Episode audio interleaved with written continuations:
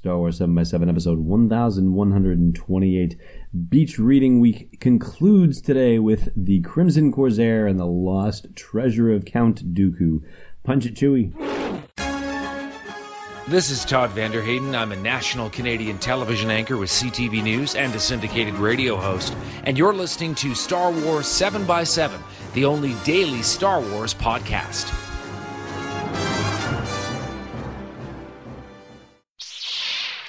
Hey, Rebel Rouser. Welcome to Star Wars 7x7. I'm your host, Allen Voivod. And the Crimson Corsair and the Lost Treasure of Count Dooku is the last of the six stories in Tales from a Galaxy Far, Far Away, colon, Aliens, Volume 1 by Landry Q. Walker. It was part of the ebook releases in December of 2015 that were ultimately collected in the April 2016 collection, The Tales from a Galaxy Far, Far Away, etc., etc., etc.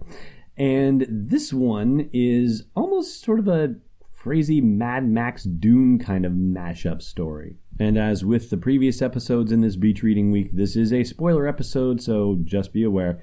You know, it's been over a year and a half, right? So let's just jump in. So there was a separatist ship way back during the Clone Wars that had some unnamed treasure for Count Dooku, and it was on its way to Serenno, to Dooku's home planet, when it was attacked by Republic forces.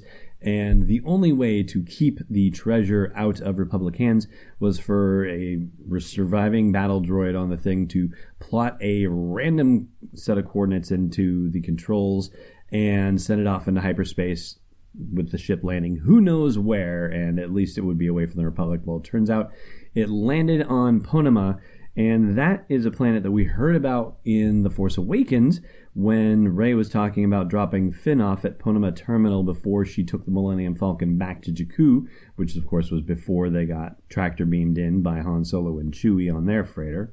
And then, in the comparatively far flung future, about 50 years later, it starts broadcasting a signal which is picked up on by a whole bunch of different gangs of pirates, including the Crimson Corsair and his gang of followers. And so everybody suits up to try and go be the first to reach this ship and find the lost treasure of Count Dooku. Unfortunately, the planet Ponemah has a ton of natural disaster type elements to it that make it very difficult to navigate. Walls of sand that rise dozens of feet in the air, random exploding lava pits, and tornadoes and ion storms and all this horrible stuff. Not to mention the giant worms, which is what put me in mind of Dune immediately, that have mouths that open nine meters wide or something crazy like that. And so the majority of the story is about the race to get to this fallen ship. And it is action packed and good fun, and we get to see a lot of different biker gangs get killed off. And finally, when they get to the ship, they find out that the treasure inside it is actually a clone trooper. It is a clone trooper that has been kept in cryostasis, and it's one who's appeared in more than a few Clone ep- Clone Wars episodes. It's Kix.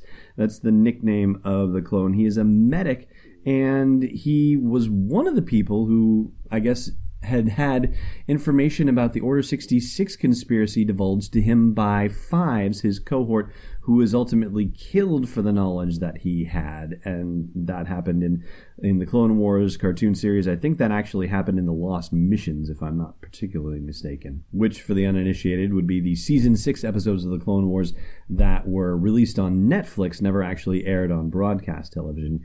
Anyway, so all sorts of things go wrong, and worms and storms and all this lead to the point where the crew, led by the Crimson Corsair, can only get off of the Separatist ship by escape pod, which, you know, they figure, oh, not everybody's going to fit in the escape pod, and the Crimson Corsair himself shoves everyone in and kicks the escape pod off the ship, so he seems like he's going to die on the Separatist ship and the crew waits for week after week after week back at their favorite watering hole at Ponemah Terminal.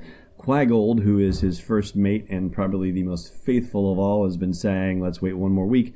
Let's wait one more week and see what happens, even though he's hoping against hope. You know, there's no chance the Crimson Corsair could possibly have survived, but it turns out he has. He shows up at the watering hole one day, also holding a data cube from the Separatist ship, which has the location of Separatist bases and secret droid factories and all sorts of stuff, which ultimately becomes a very good treasure to have gotten after all. And Kix, the clone medic who has been asleep for decades, now has to come up to speed with a whole new world in which the Empire is dead, the Republic has been going strong, although yeah, there are issues and whatnot, and I don't think we're in First Order territory full out war or anything like that, but I think we're getting close to it because I do believe this takes place before the events of The Force Awakens.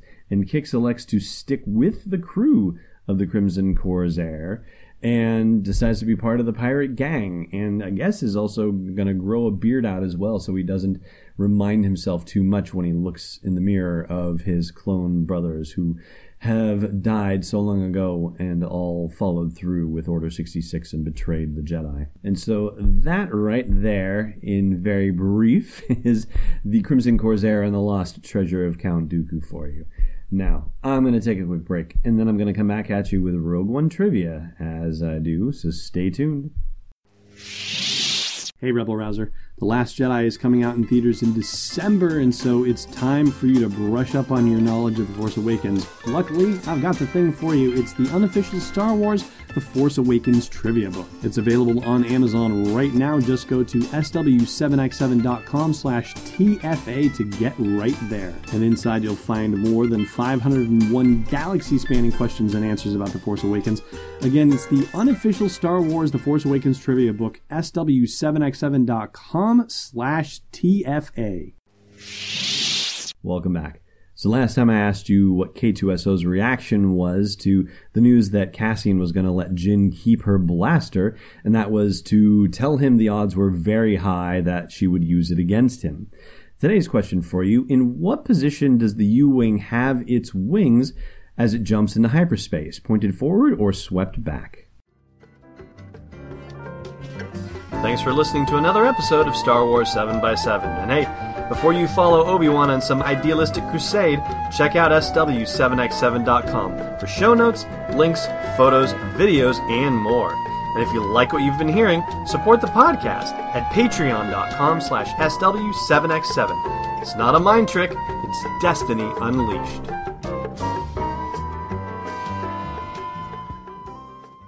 This podcast is not endorsed or sponsored yet by Lucasfilm Limited, Disney, or 20th Century Fox. and is intended for entertainment and information purposes only. Star Wars, the Star Wars logo, all names and pictures of Star Wars characters, vehicles, and any other Star Wars related items are registered trademarks and/or copyrights of Lucasfilm Limited or their respective trademark and copyright holders. May the force be with them. All original content is copyright 2017 Star Wars 7 by 7 We hope you love it. It's the Kia Summer Sticker Sales Event, so give your friends something to look at, like a B&B with an ocean view, an endless field of wildflowers, or a sunset that needs no filter. Make this a summer to share and save with a capable Kia SUV or powerful sedan. See your local Kia dealer or visit kia.com to learn more. Kia, movement that inspires. Call 800 334 Kia for details. Always drive safely. Sale applies to purchase of specially tagged 2024 vehicles only. Quantities are limited. Must take delivery by 7824.